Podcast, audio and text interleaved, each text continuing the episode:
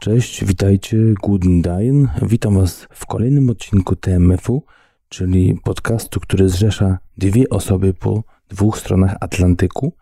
Dziś jest połówka nagrywana z Islandii, z krainy ognia i lodu.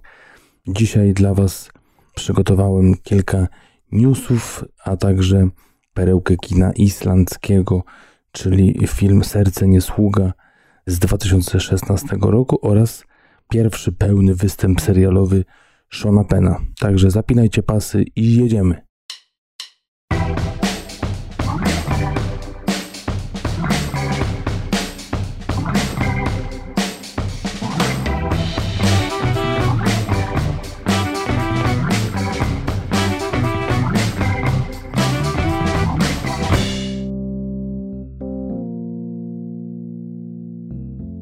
Także housekeeping. No tak.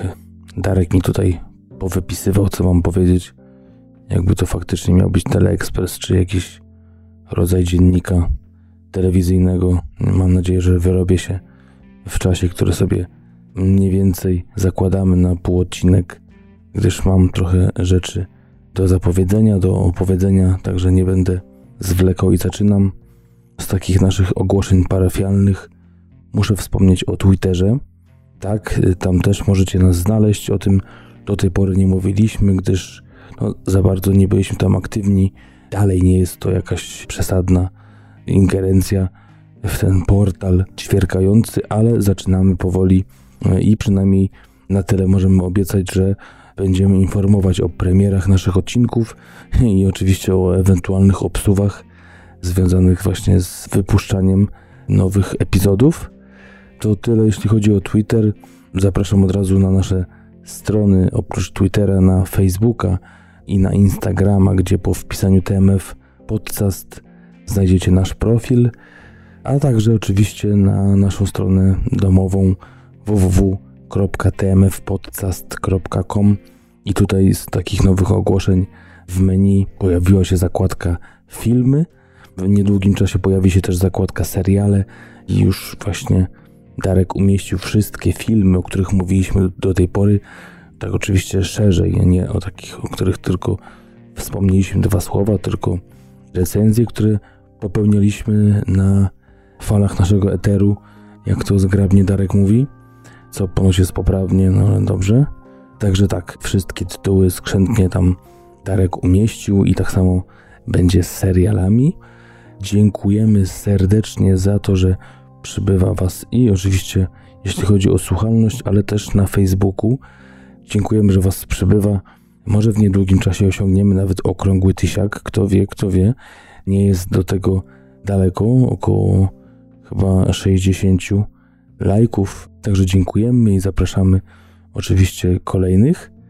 Kto oczywiście słucha nas, a nie odwiedza naszej strony facebookowej, tam też dużo się dzieje, newsy, filmiki krótkometrażowe Także oczywiście zapraszamy tam. Z jeszcze takich pomniejszych ogłoszeń chciałem tylko napomnieć o serialu Babylon Berlin. Darek mnie prosił o taką lekką erratę. Chodzi o to, że Darek w odcinku mówił o tym, iż serial ten jest na Netflixie. Okazało się, że w Polsce to jest HBO czy HBO, jak kto woli. To jest jedna informacja a propos tego serialu. Druga taka, tak jak właśnie jeden z y, naszych słuchaczy czy fanów na Facebooku napisał, że jak się okazało, ten serial składa się z dwóch sezonów, też o tym Darek nie mówił. Tak przynajmniej podaje strona imdb.com. Ja właśnie obejrzałem niedawno z żoną ten właśnie pierwszy sezon. Darek obejrzał wszystkie 16 odcinków i uważał, że to jest jeden sezon, więc y, traktował to jako taką jedną całość, a tu się okazuje, że jednak są tu dwa sezony i chciałem tylko powiedzieć, iż po pierwszym sezonie był taki u mnie niesmak w sensie takim, że serial świetny, to wszystko co Darek mówił, z tym mógłbym się zgadzać, oprócz tego, że no kilka postaci jest nierozwiniętych do końca, jeśli chodzi o właśnie ten pierwszy sezon, y, takie ich wątki urwane w połowie. No, po emisji z tego serialu, po różnicy między pierwszym a drugim sezonem w emisjach, w premierach widzę, że to było chyba nawet nie za bardzo przedzielone, jakiś chyba tydzień czy dwa tygodnie, więc nie wiem, może kręcili to razem. Tego się nie dowiedziałem, nie doczytałem, ale jeżeli było to podzielone na dwa sezony, to fakt faktem kilka wątków jest tylko takich naruszonych, rozgrzebanych i, i dopiero z tego, co Darek mi mówił, rozgrywa się więcej e, właśnie w tej materii w drugim sezonie. To chyba tyle, jeśli chodzi o Babylon Berlin. Jeszcze taki żal chciałem wylać na koniec housekeepingu a propos Venoma. No, jeszcze nie oglądałem. Myślę, że w najbliższym czasie spróbuję, ale z tego co słyszałem i co mówią pierwsze recenzje, nie jest z tym najlepiej. Film no, niby zarabia na siebie, gdyż przy budżecie 100 milionów dolarów zarobił po tygodniu już ponad 230 na całym świecie, ale jednak recenzje, ale i krytyka płynąca po prostu od widzów zwykłych, przeciętnych, mm, takich jak my z Darkiem, okazuje się, że no jest słabo, jest słabo. Podobno przez to, że mm, wprowadzono to ograniczenie i jest to przedział wiekowy do lat 13, czy PG-13 tak zwany, to ponoć psuje cały, cały film, cały odbiór i całą odbiera głębię postaci tej ciemnej strony Spidermana. No nie wiem jak to jest. Myślę, że w jakimś z odcinków zrobimy o tym krótką pogadankę, gdyż no, obydwoje ostrzyliśmy sobie pazurki na ten film i pewnie tak czy inaczej pójdziemy do kina. Darek u siebie, ja u siebie i o tym sobie porozmawiamy w przyszłych odcinkach. Może już w następnym zobaczymy. No ale fakt faktem jest to swego rodzaju klęska fani samego uniwersum, ale i fani Toma Hardiego dużo sobie obiecywali po tym filmie, a ponoć, no niestety, ale się nie udał. No i to tyle. Nie chcę e, za bardzo przedłużać. Powiedziałem w ostatnim pełnym odcinku, że wspomnę troszkę o tym, jakie seriale oglądam, jakie e, zacząłem. Od niedawna śledzę mniej więcej regularnie, co wychodzi oczywiście głównie na rynku amerykańskim, tam tego jest najwięcej. I tak po dwa słowa chcę tylko powiedzieć serial Mayans, czyli spin-off Synów Anarchii. Widziałem dwa odcinki i niestety jestem e, rozczarowany.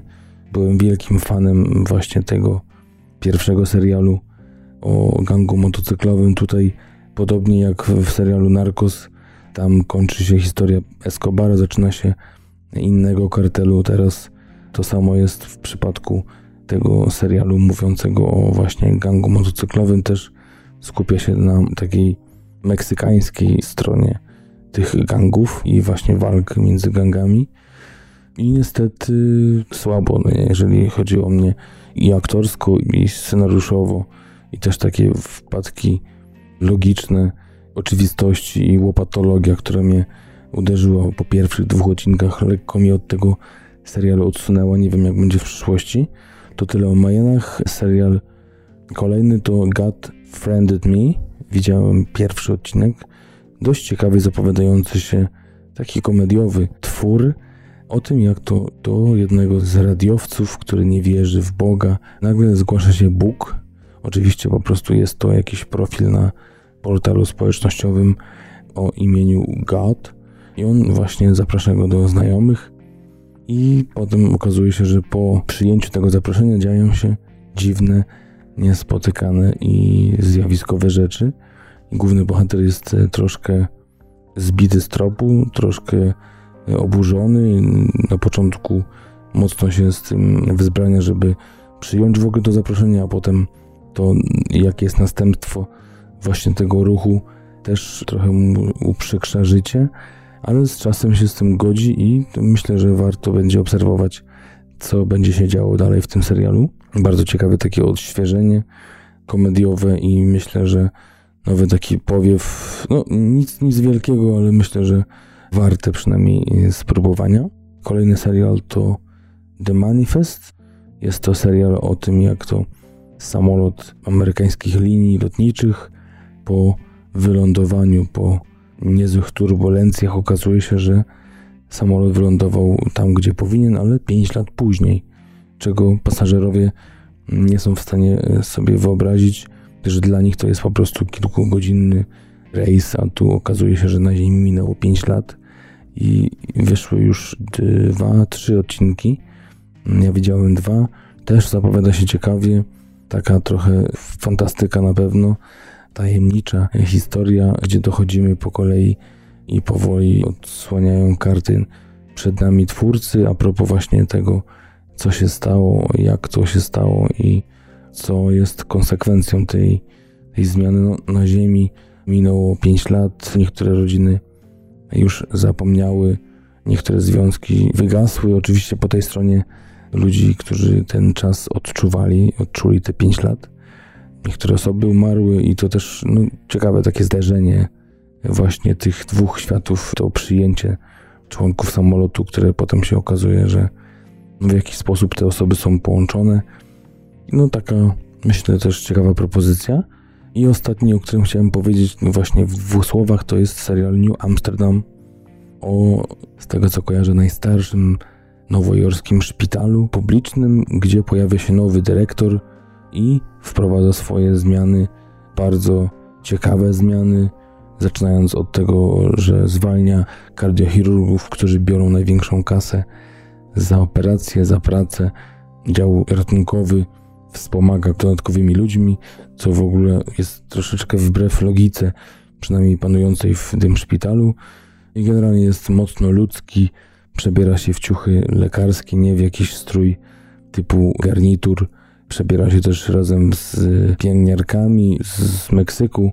Okazuje się, że też zna hiszpański i bardzo sobie ceni właśnie ich pracę.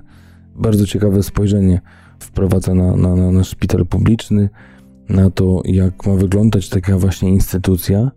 No, wiadomo, serial dramatyczny, ale mocno z takim zabarwieniem komediowym, ala Ellie McBeal, więc myślę, że fani tego z kolei serialu będą tutaj też zadowoleni i się jakoś odnajdą. Obejrzałem dwa odcinki, wiem, że też są trzy albo już cztery nawet. Polecam. I tyle z takich rzeczy nieprogramowych i od razu przejdę do newsów a propos tego, co się dzieje w świecie właśnie filmu i myślę, że pierwszą taką bombą, jak to właśnie raczył zaczynać Alfred Hitchcock, czy też tłumaczyć, jak powinien wyglądać idealny film, czyli trzęsienie ziemi, a potem napięcie ma rosnąć i myślę, że taka bomba to jest to, co okazało się kilka dni, kilka tygodni temu, czyli to, iż James Gunn przechodzi z jednego uniwersum do drugiego, czyli od Marvela do DC i będzie reżyserował film Legion Samobójców, część druga. Mocny hype tak zwany na tego newsa. Jest to bardzo gorące nazwisko w ostatnich tygodniach, gdyż może wiecie, że Disney, który zajmuje się właśnie produkcją filmów Marvela, odsunął Jamesa Gunna, czyli reżysera dwóch filmów Strażników Galaktyki i jedynki i dwójki właśnie od reżyserii trzeciej części przez to, iż okazało się, że na Twitterze pan Gunn ma z lat 2008-2012 tweety będące żartami na tematy pedofilii i gwałtu i w trybie natychmiastowym Disney postanowił zwolnić tego pana, czym oczywiście jak widać wcale nie przejmuje się Warner Bros., którzy zatrudniają właśnie Gana, uważając, że świetnie sobie radzi z takimi właśnie zbiorowymi bohaterami, z takimi filmami na ten temat, gdyż no, dużo jest, myślę, podobieństw między tymi dwoma filmami i Legion Samobójców i Strażnicy Galaktyki. No I zatrudnili Jamesa Gana właśnie do tego filmu nowego, a już był wybrany wcześniej Gavin O'Connor, który ma w swoim CV taki film jak Księgowy z Benem Affleckiem, a tu się okazuje, że jednak zmiana planów i wielkie nazwisko Gun, czyli wielka broń, można powiedzieć, wyjęta i strzał został oddany. Zobaczymy, czy nie będzie jakichś rykoszetów, jak sobie poradzi i jak to będzie z odbiorem przez opinię publiczną, jeśli chodzi o właśnie te tweety. Od razu też wytwórnia Sony ogłosiła przesunięcie premiery innego filmu Gana, Bright Band, z 30 listopada tego roku na 24 maja roku przyszłego. A jeśli chodzi o samobójców, oczywiście był to film o więźniach skazanych na śmierć, którzy podejmują się wykonania misji ratowania świata w zamian za zmniejszenie czy też zredukowanie wyroku. I tutaj w głównych rolach mieliśmy Willa Smitha Margot Robbie, Jareta Leto czy też Viola Davis, a także syna Clint'a Eastwooda Scotta. I film, którego budżet opiewał na 175 milionów dolarów, zarobił na całym świecie prawie 750, także niezły wynik. Gunn ma co podtrzymywać. Zobaczymy, jak to mu się uda i jak to w ogóle będzie z tym przejściem. Wiadomo, że mówi się o tym, że bardziej taki klimat mroczny, mniej żartobliwy panuje w tym uniwersum DC niż w Marvela, którzy już no, czasami ocierają się o jakąś groteskę i czasami wydaje mi się, że te filmy to już jest prawie Monty Python, jak ostatnia część Avengersów, ale też i Deadpool to jest y, no, jazda bez trzymanki, jeśli chodzi o komedię. Co ciekawe, Dave Batista, który gra główną, jedną z głównych ról właśnie w filmie Strażnicy Galaktyki, chce bardzo wystąpić w właśnie Legionie Samobójców części drugiej, tylko po to, żeby dalej współpracować z Jamesem Gunnem. No, taka deklaracja też pewnie Gunnowi pomoże. No, ciekawe, co z tego będzie, czy faktycznie taki kolejny transfer jeszcze się pojawi. A sam Gunn też może się pochwalić a propos zarobków niezłymi wynikami, gdyż oba jego filmy właśnie o Strażnikach Galaktyki zarobiły w sumie ponad 1,5 miliarda dolarów na całym świecie. I pewnie kolejna część również mocno powiększyłaby ten dorobek, ale to pewnie przyjdzie to stworzyć i ciągnąć ten wagonik dalej komuś innemu. To tyle, jeśli chodzi o pierwszy news. Wu-Tang Clan będzie miał serial. Grupa hip-hopowa doczekała się swojego serialu, którego reżyserem będzie nie kto inny, tylko Raza, który wspólnie z Alexem Tsi i Imagine TV stworzą ten serial właśnie na potrzeby stacji Hulu. Jednym właśnie z założycieli tego zespołu był reżyser filmu, zespołu, który istnieje od 1991 roku. W Rolling Stone Chris X napisał, że jest to najlepsza grupa raperska czy też hip-hopowa, jaka kiedykolwiek powstała. Będzie to mm, serial 10-odcinkowy. Tak jak mówię, będzie opowiadał o powstaniu grupy i drodze do jej sławy. Akcja będzie umiejscowiona na początku lat 90. w Nowym Jorku, w szczycie epidemii kokainowej, w cudzysłowie, i początkach pobiegu Dixa, czyli Terraza. Wspomniany Bobby stara się tutaj zjednoczyć 12 młodych ludzi, czarnych mężczyzn, rozdartych pomiędzy muzyką a światem przestępczym i ostatecznie odnosi z nimi sukces nieprawdopodobny i zostając właśnie, no, przynajmniej jak nie najlepszą, to jedną z najlepszych hip-hopowych kapel wszechczasów. Następna, bardzo ciekawa dla mnie, jako fana Gaja Ritchiego informacja jest taka, że Matthew McConaughey oraz Kate Beckinsale i Henry Golding wystąpią w najnowszym filmie Gaja Ritchiego Tough Guys, będzie to powrót Gaja do starej, sprawdzonej przez niego już kliszy, czyli brytyjskim kryminale, którym właśnie sobie wyrobił markę na świecie, czy w świadku filmowym, tworząc takie filmy jak Porachunki, czy też Przekręt ze świetną rolą Brada Pitta. McConaughey'a i Bacon pewnie znacie. Henry Golding to jest gwiazda ostatniego przeboju Crazy Rich Asians, który był tam głównym bohaterem w tym filmie. Historia będzie opowiadała o zdarzeniu europejskich starych zasad ze współczesnym przemysłem marihuany. Będzie podążała historia za brytyjskim lordem narkotykowym próbującym sprzedać swoje dochodowe imperium dynastii miliarderów z Oklahomy. Także takie zdarzenie świata przestępczego z Europy, a dokładnie właśnie z Wielkiej Brytanii, z tym amerykańskim za wielkiej wody. Prawdopodobny budżet przepowiedziany jest przez wytwórnię Miramax na 30 milionów dolarów. Miramax zapłacił 30 milionów dolarów za prawa na ostatnim festiwalu w Cannes, a sama produkcja rozpocznie się już niedługo, bo zapowiedziana jest właśnie na jesień tego roku, oczywiście w Anglii, Guy Ritchie będzie oczywiście reżyserem, a także współtwórcą scenariusza, który y, napisze razem z Marnem Davisem i Ivanem Atkinsonem.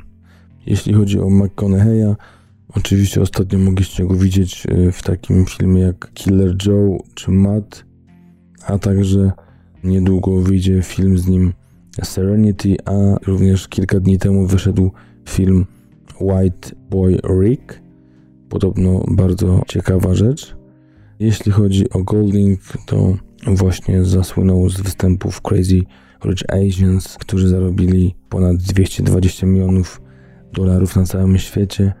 Czwartym, ostatnim takim dłuższym newsem, można powiedzieć, jest informacja o tym, iż Mel Gibson wyreżyseruje remake Dzikiej Bandy filmu z 1969 roku, a także będzie współtwórcą scenariusza. W oryginale ten film nazywał się Wild Punch. Do pomocy przy scenariuszu będzie miał Gibson Briana Bagbiego, który również będzie producentem wykonawczym filmu. Sam film Dzika Banda w 1969 roku został świetnie przyjęty.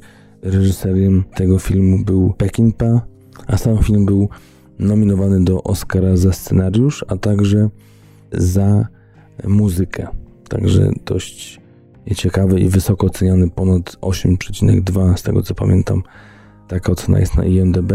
Taki film przyjdzie właśnie Gibsonowi wyreżyserować, ale nie będzie to jego następne dzieło, tylko jeszcze kolejne, gdyż w tej chwili jako kolejny projekt dalej uznawany jest film Destroyer, który będzie opowiadał o II wojnie światowej i premiera ma tego filmu odbyć się w przyszłym 2019 roku.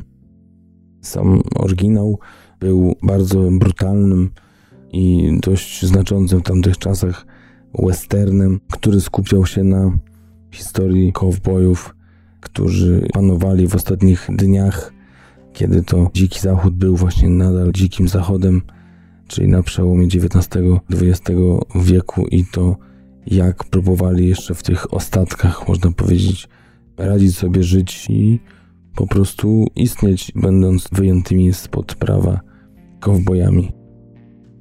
Tyle, jeśli chodzi o same newsy, informacje ze świata show biznesu.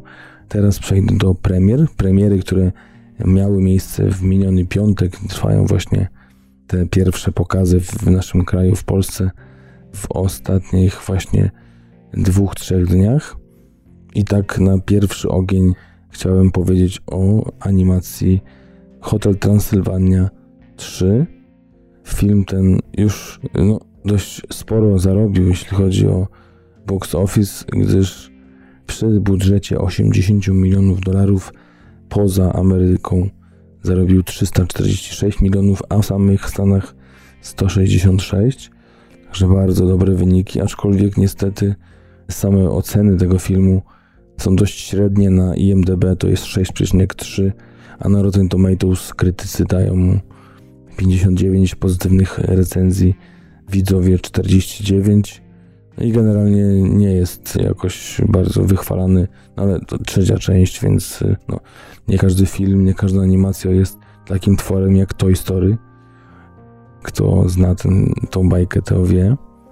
Kendy Tartakowski jest właśnie reżyserem, współscenarzystą. Ma w swoim portfolio, w swoim CV aż 12 nominacji do Emmy i 3 statuetki. Jest głównie twórcą serialowych produkcji rysunkowych. Możecie go kojarzyć z takiego serialu na przykład jak Laboratorium Dextera, Samurai Jack czy też Star Wars Clone Wars. A jeśli chodzi o drugiego współscenarzystę, czyli Michaela McCollersa, to on ma w swoim dorobku scenariusz do filmu m.in. The Boss Baby, czy też Thunderbirds z roku 2002, ale też Austin Powers Gold Member z 2002 roku, także dość pokręcone i ciekawe ma to CV swoje.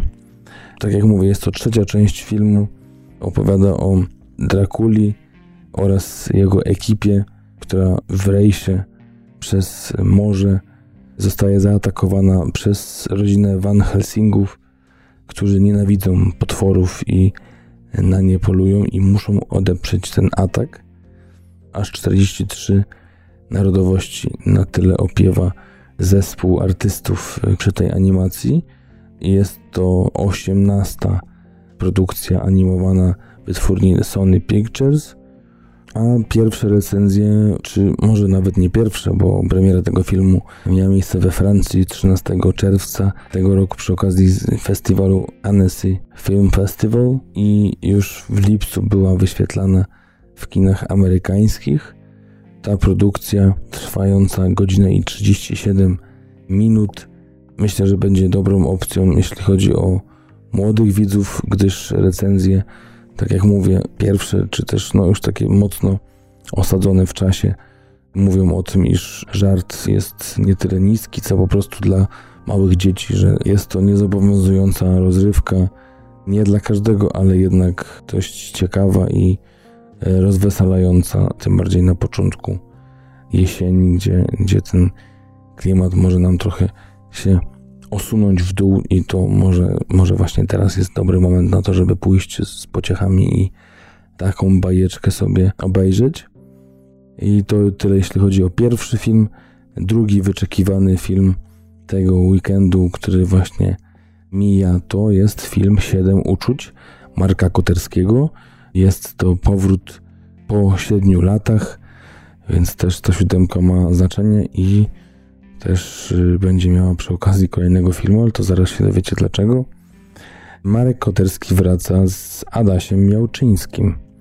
Podobno efekt jest przez większość seansu zabawny, ale jak to bywa u Koterskiego, zarówno też gorzki i smutny. Bardzo ciekawy pomysł wyjściowy, mało spotykany, albo nawet w ogóle niespotykany, jeśli chodzi o film. Jest to powrót Adasia Miałczyńskiego do dzieciństwa. Scena pierwsza zaczyna się tym, że nasz właśnie główny bohater jest na kozetce u psychologa i tam cofa się właśnie do swojej młodości, żeby zobaczyć, co się działo, co go kształtowało w taki, a nie inny sposób. I mamy tutaj właśnie siedem uczuć, czyli radość, złość, smutek, strach, samotność, wstyd i poczucie winy. Także jest to dość mocne, z tego co się mówi, podsumowanie tej całej sagi o Adasie Miałczyńskim. Filmów, których było już no, dość sporo. Mówi się, że za każdym razem jednak Marek Koterski powiela swoją biografię, mówi cały czas o sobie, tylko w różny sposób. Różni aktorzy się wcielali w tą postać. Tym razem mamy spełnienie marzeń syna Marka Koterskiego, czyli obsadzenie w tej roli swojego właśnie syna. Michał Koterski, ponoć jest to świetna jego rola, a jemu partnerują m.in. Tomasz Karolak, Katarzyna Figura, Andrzej Chyra, Borys Szyc, czy też Marcin Dorociński. Premiera filmu miała miejsce 19 września na Gdyńskim Festiwalu Filmowym. Sam właśnie film i reżyser zdobyli nagrody na tym festiwalu. Nagroda jury młodzieżowego przypadła właśnie reżyserowi. Nagroda specjalna jury również, a także oczywiście film był nominowany do Złotego Lwa. Przy poście oczywiście do tego odcinka będzie załączony trailer. Pokazane jest dzieciństwo Koterskiego, ale właśnie w rolach głównych występują dorośli. Także bardzo, przynajmniej na pierwszy rzut oka, wygląda to zabawnie, oryginalnie i miejmy tylko nadzieję, że aktorzy sobie poradzili. Po ocenach widać 7,3 na Filmwebie, wysokie też oceny krytyków, mówiących właśnie o tym, że jest to dość dobre i znaczące dzieło w karierze Koterskiego, możliwe, że nawet podsumowujące jego karierę, karierę 74-latka w tej chwili, który na swoim koncie właśnie oprócz wymienionych wcześniej filmów ma też Nic Śmiesznego z 1995 roku, czy też I Love You z 1999. To, do czego krytyka przyczepia się, jeśli chodzi o ten film, do czego ma pretensje, to to, że widać w tym filmie protekcjonalizm, który tak właśnie piętnuje w swoich filmach Koterski, a tutaj jednak tego pojawia się więcej niż y, zazwyczaj i, i jakby to jest trochę no, przekór tego, co Koterski nam serwuje. Ale generalnie, tak jak jeden z recenzentów powiedział, piątka z minusem. Siadaj, Koterski. Bardzo ciekawa puenta i chyba tym po prostu zakończę informacja a propos tego filmu. To jest oczywiście komediodramat o czasie trwania godzina 56 minut. I ostatnia premiera, o której dzisiaj powiem, czyli Źle się dzieje w El Royale. Jest to mroczny thriller z elementami humoru, przynajmniej tak wskazuje trailer amerykański o czasie trwania 2 godziny 21 minut i budżetem 32 milionów, co przy gwiazdach, które tam występują, wydaje się naprawdę symbolicznym. Jest to film, który miał swoją premierę 27 września tego roku na festiwalu Fantastic Fest, a reżyserem jego jest nasz dobry znajomy, nasz, czyli podcastu Drew Goddard, o którym mówiliśmy jednym z poprzednich odcinków przy okazji filmu horroru, komedii Dom w głębi lasu. Tutaj Goddard zebrał naprawdę świetną ekipę i tak mamy tutaj Jeffa Bridgesa, który oczywiście otrzymał Oscara za Szalone Serce z roku 2009, ale także wystąpił w Pik Lebowski z 1998, czy też Prawdziwe Męstwo z 2010. Dakota Johnson, znana oczywiście z 50 twarzy Greya i wszystkich kolejnych 50 kolejnych części, nawet jak nie wyszło 50, to pewnie w końcu i 50 wyjdzie. To taki żarcik, a także John Hamm, ostatnio widziany w świetnie przyjętym filmie Baby Driver z poprzedniego roku, ale najbardziej znany jest z serialu Mad Men z 2007 do 2015 roku, a także z filmu Bena Afflecka The Town. Oprócz tego Chris Hemsworth, którego mogliśmy widzieć w takich filmach jak Thor z 2010 roku, Avengers z 2011, a także właśnie filmu, y, o którym mówiliśmy, Cabin in the Woods. Mamy też w obsadzie reżysera, który także się przewinął przez nasz podcast ze swoim filmem Matka, czyli Xavier Dolan, kanadyjski reżyser i aktor, który wystąpił na przykład w takich filmach jak Heartbreaks, a także zabiłem swoją matkę z 2009 roku, którym to debiutował jako reżyser i także zagrał tam właśnie główną rolę. Sam film ma różne recenzje, ale jednak najczęściej są to pozytywy 7,7. Dość wysoka ocena, jeśli chodzi o IMDB, 71% krytyków i 78% widowni. I to są wyniki ze strony Rotten Tomatoes. A sam film, a propos porównania do poprzedniego filmu, opowiada o siedmiorgu obcych sobie ludzi, z których każdy skrywa mroczną tajemnicę i wszyscy oni spotykają się właśnie w El Royale, nie cieszącym się zbyt dobrą sławą, zrujnowanym prawie hotelu nad jeziorem Tahoe na granicy stanów Nevada oraz Kalifornia. I w tej jednej brzemiennej w skutki nocy każdy z nich stanie w obliczu szansy na odkupienie. Jeśli chodzi o krytykę tego filmu, mówi się o tym, że mimo wszystkich atutów jednak nie jest dziełem satysfakcjonującym, że jest trochę tutaj przerostu formy nad treścią i niestety, że ponoć działa na zmysły, pobudza do myślenia, ale emocjonalnie jest y, dość chłodny i wszystko jest wyrachowane i wykalkulowane. Także no, ciekawe jak to się ma do tych pozytywnych recenzji tak naprawdę do, właśnie do samego filmu. Jest to ponad 140 minut.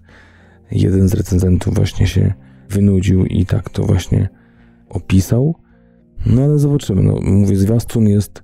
Mieliśmy informacje o tym filmie już na naszej stronie facebookowej kilka tygodni temu, właśnie z załączonym trailerem. Tam wygląda wszystko ok, no ale czasami tak bywa, że to jest tylko to. Sam trailer zdradza tyle, że cała zabawa jest upakowana właśnie w te 2-3 minuty. Zobaczymy, jak to będzie tym razem. No i to tyle, jeśli chodzi o premiery na ten tydzień, na weekend 12 14 października 2018 roku. A teraz przejdę do głównego tematu dzisiejszego odcinka, czyli Serce z kamienia, dramat islandzki oraz The First serial amerykański. Zacznę może tym razem od Hearthstone, czy też z islandzkiego Hjartastein.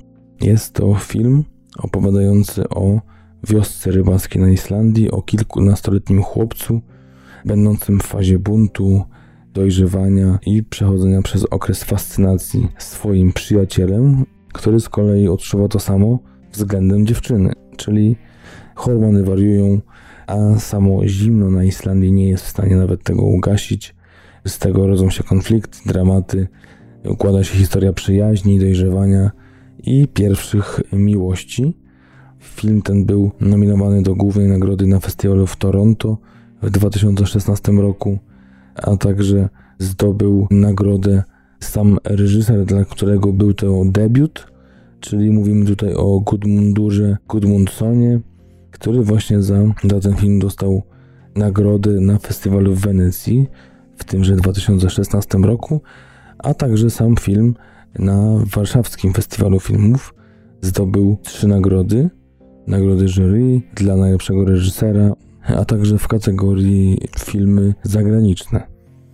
Tak jak wspomniałem, dla Gudmundsona 36-latka w tej chwili był to totalny debiut, jeśli chodzi o i pisanie scenariusza i reżyserię. Z takich naprawdę ciekawych ciekawostek można powiedzieć, że z racji tego, że aktorzy, którzy tutaj wystąpili, w większości byli to debiutanci i nawet do tej pory nie zagrali jeszcze w jakichś żadnych innych filmach. Tak się na przykład zdarza z Torem, jednym z głównych bohaterów. To zostali wysłani, czy wzięli udział w ośmiomiesięcznym przygotowaniu takiej szkole aktorskiej.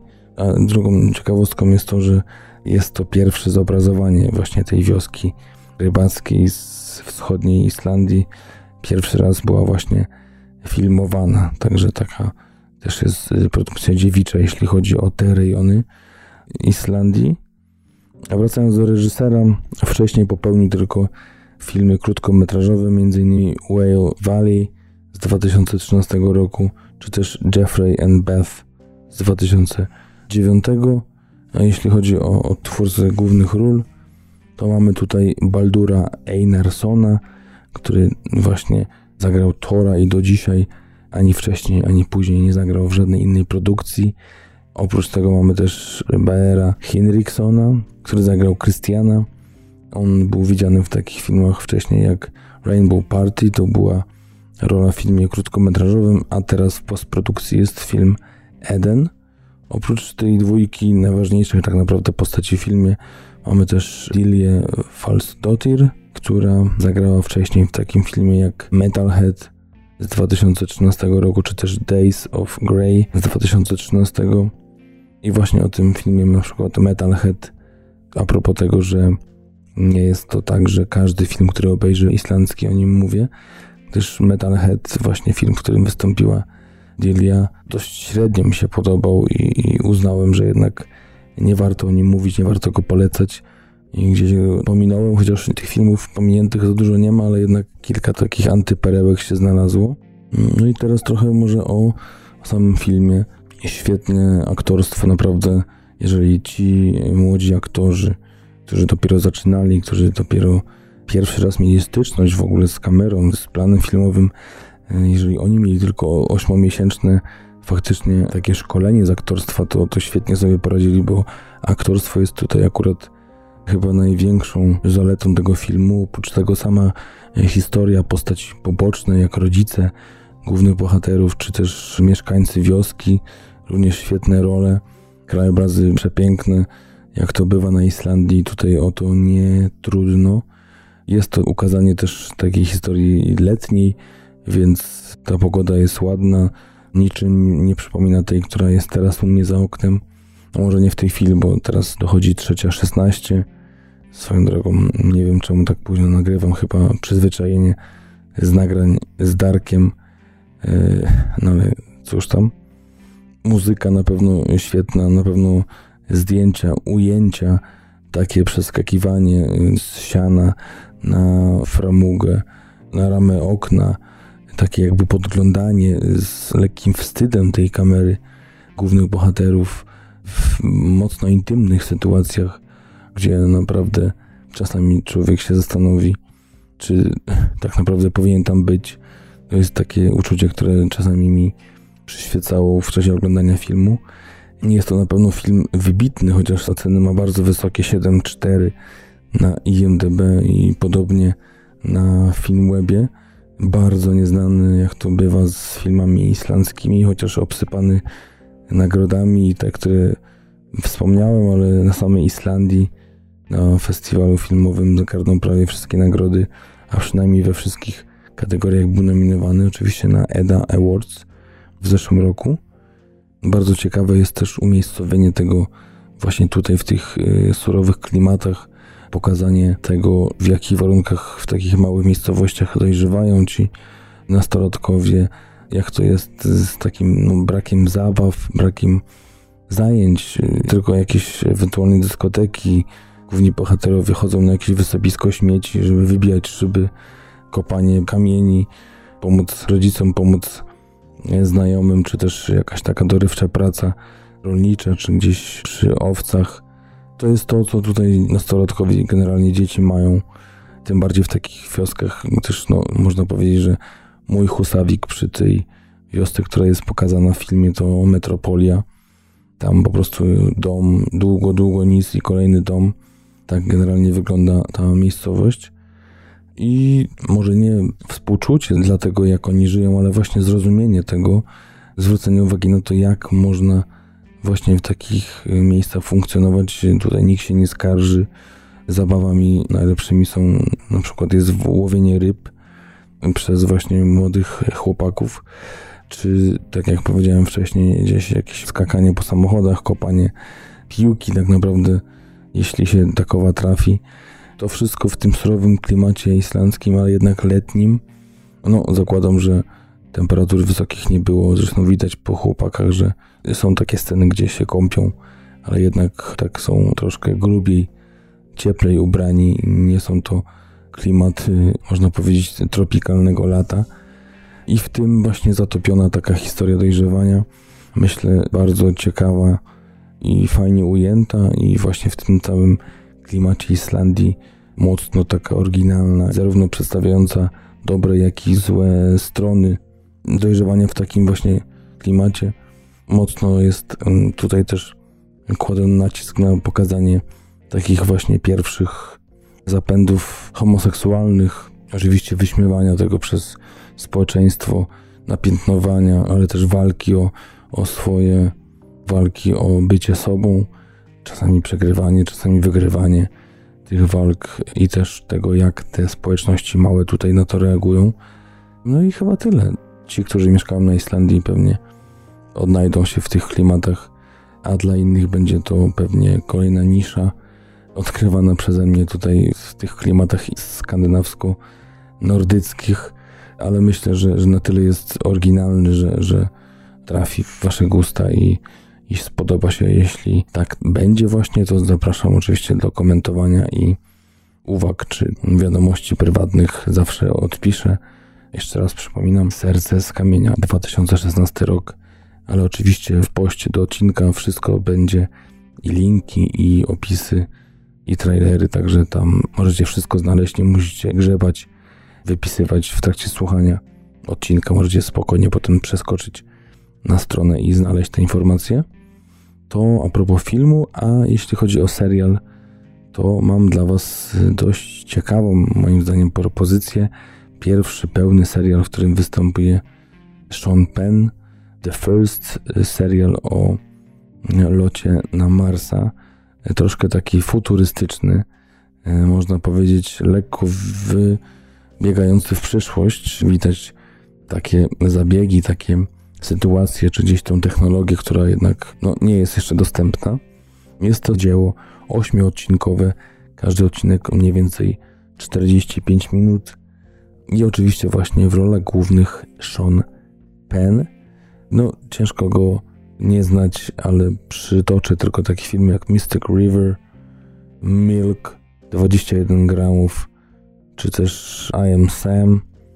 Partneruje mu Lisa Gay Hamilton, którą możecie kojarzyć z takich filmów jak True Crime z 1999 roku, Jackie Brown, Quentin Tarantino z 1997, czy też Nine Lives z 2005 roku oraz Natasha McElhone. Na pewno kojarzycie ją z takiego filmu jak Truman Show, czy też Solaris, ale też z ostatniego serialu Designated Survivor, który jest, nie wiem czy w Polsce, ale przynajmniej tutaj na Islandii, chociaż chyba jest, bo jeden ze znajomych ogląda w Polsce na Netflixie. Co ciekawe, właśnie z tego serialu zrezygnowała, żeby zagrać właśnie dzisiaj opisywanym serialu The First. Serialu mówię takim futurystycznym sci-fi serialu o tym, jak wygląda proces tworzenia takiej ekipy, losów tej załogi, bo cały czas jesteśmy, jakby mamy odliczanie wsteczne do startu promu kosmicznego. Tak jak bardzo mi się podobał ten serial, myślę, że w tej skali naszej TMF-owskiej do 15 dałbym mu takie mocne 13,5, tak na IMDB jest to no, dość średnia ocena 6,7. Nie wiem dlaczego, co tutaj nie pasuje. Na pewno nie jest to serial lekki, na pewno nie jest to serial dynamiczny, który te właśnie cechy pewnie nie pozwalają, nie pomagają w przyswajaniu w cudzysłowie materiału, ale jednak myślę, że wart jest tego, żeby do niego przysiąść. Ja oczywiście skuszony byłem będącym w świetnej, niesamowitej formie fizycznej Seanem Penem i chciałem zobaczyć, jak to jest, jak facet, który wydaje się mieć tak silny charakter. Mówiłem o tym niedawno nawet w wywiadzie, też w podcaście u Marka Marona, słynnego podcastera amerykańskiego. Powiedział jeszcze kilka miesięcy temu, że na razie sobie daje spokój z aktorstwem, bardziej skupi się na reżyserii. Był trochę taki znudzony, mówił, że no, mało ciekawych ról dla ludzi w jego wieku. No, w jego wieku 58 lat w tym roku kończy, czy skończył. A tutaj mija chwila i już mamy produkcję kolejną z jego udziałem. Zobaczymy, jak to będzie w przyszłości, czy faktycznie będzie się tego trzymał, tego rozbratu z aktorstwem, czy jednak raz na jakiś czas zajrzy.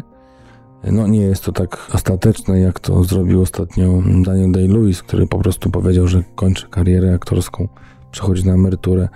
Sean po prostu powiedział, że nie ma projektów, ale jak coś ciekawego się trafi, to pewnie zagra i pewnie tak też było przy okazji tego serialu. No, jest to świetny, fantastyczny spektakl, tak naprawdę, który robi na mnie wrażenie od samego początku odcinka. Świetną, genialną muzyką początkową, naprawdę krótki fragment, ale wprowadza taki właśnie klimat kosmonautyczny, kosmiczny. Wiadomo, że coś zaczyna się wielkiego, coś poważnego. I tak to właśnie jest w tym filmie, gdyż naprawdę z dość ciekawych perspektyw obserwujemy walkę o środki na taką wyprawę. Bardzo ciekawe, wydaje się przynajmniej y, dość logiczne i, i powszechne pewnie takie opinie, że dlaczego wydawać miliardy dolarów na eksplorowanie kosmosu, kiedy ludzie nie mają pracy, nie mają za co żyć, nie mają co jeść. I na takie pytanie twórcy chcą odpowiedzieć, ale też właśnie moim zdaniem bardzo wciągająca i fascynująca historia właśnie całej załogi, tego jak się zgrywają jako zespół, jak prywatne dramaty wpływają na losy takiej ekipy i jak prześcigają się w tym, żeby jednak zdobyć, osiągnąć to swoje marzenie, ten plan zdobycia kosmosu, wyruszenia w pionierski lot. I niektórzy robią wszystko, żeby to osiągnąć. Różne postawy też widzimy tych kosmonautów i też mamy naszego Shona Pena, który jest dowódcą całej załogi i on ma też dość spore problemy z córką, która jest uzależniona od narkotyków i też historia rodzinna. To wszystko kompleksowo się skupia na, na naszym głównym bohaterze, który musi decydować a propos tego, czy wystartuje, czy nie, czy porzucić ten projekt i zostać z córką. Naprawdę ciekawe dylematy, ciekawe historie tych mniej ważnych postaci, jak właśnie zastępca takiego kapitana, która całe życie, całą karierę podporządkowała sobie właśnie lotom w kosmos, a w pewnym momencie chce czegoś więcej, chce dowództwa. I tutaj też takie tarcia są na tym polu. Świetną rolę gra Natasza, też znana z serialu Californication, możecie kojarzycie ją. Ona gra szefową tej całej wyprawy, która właśnie musi dbać o dobry wizerunek NASA, o dobre kontakty z prasą, o właśnie to, żeby opinia publiczna też była przychylna.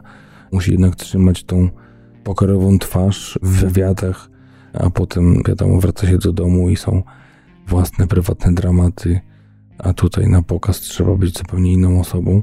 To wszystko w połączeniu, moim zdaniem, tworzy ten serial fantastycznym, oryginalną na pewno pozycją, jeśli chodzi o, o serial, bo filmy takie powstawały, powstają. Teraz przecież będzie właśnie niedługo, za tydzień, film Damiena Chazela First Man z Ryanem Goslingiem. A propos właśnie tego filmu, to tutaj może już przy tej okazji powiem, zaspoiluję, że w przyszłym tygodniu pojawi się recenzja, odcinek bonusowy, gdyż prawdopodobnie nie uda nam się pełnego odcinka nagrać w przyszłym tygodniu, tylko dopiero wyjdzie w następnym. Może nagramy, ale raczej z montażem będzie ciężko z racji pracy. Ale Darek obiecał, y, nie wiem czy idzie w tej chwili do kina, czy niedługo idzie, czy w ten weekend, ale właśnie obejrzeć First Man i nagrać dla Was taki właśnie krótki odcinek z recenzją i z opisem tego filmu. Gdyż film ten ma premierę w Polsce 19 października, ale w Stanach jest jak to zwykle bywa wcześniej. No i właśnie mówię, filmy są, ale seriali jak na lekarstwo o tej tematyce i dlatego myślę, że warto chociaż z tych powodów usiąść na jeden, dwa odcinki i zobaczyć, czy to jest coś, co jest w stanie skraść wam jeszcze kilka wieczorów i obejrzeć te osiem odcinków. Po prostu cieszyć się i dobrym aktorstwem, i, i właśnie samą historią, moim zdaniem znakomitą, świetnie opowiedzianą. No jedyny taki przytyczek w nos to myślę, że właśnie postać córki. Ona jest moim zdaniem tak średnio obsadzona i jej aktorstwo odstaje od niesamowitego, wysokiego poziomu całej reszty, ale pomimo tego świetnie się ten serial ogląda i myślę, że nic więcej dodać nie powinienem, nie dodam. Oczywiście nie spoiluję, powiedziałem tylko tak poglądowo i ogólnie tak samo starałem się zrobić z filmem islandzkim i mam nadzieję, że Wam się te dwie pozycje spodobają i dacie mi jakąś odpowiedź po wysłuchaniu odcinku i obejrzeniu filmu i serialu czy tak faktycznie było. No i to tyle. Y, dziękuję za dziś. Następny odcinek. Miło mi, że byliście ze mną do końca. Dziękuję za te lajki na Facebooku. Instagram i Facebook to TMF Podcast, pisany razem oczywiście w wyszukiwarce obu tych portali. Polecajcie nas, piszcie recenzje i na apkach, i na iTunesie. To tyle ode mnie i zapraszam na kolejny odcinek i te oczywiście poprzednie na przykład poprzedni film, o którym mówiliśmy, mocno nieznany sci-fi, 13 piętro i tyle. Do usłyszenia. Trzymajcie się. Pa.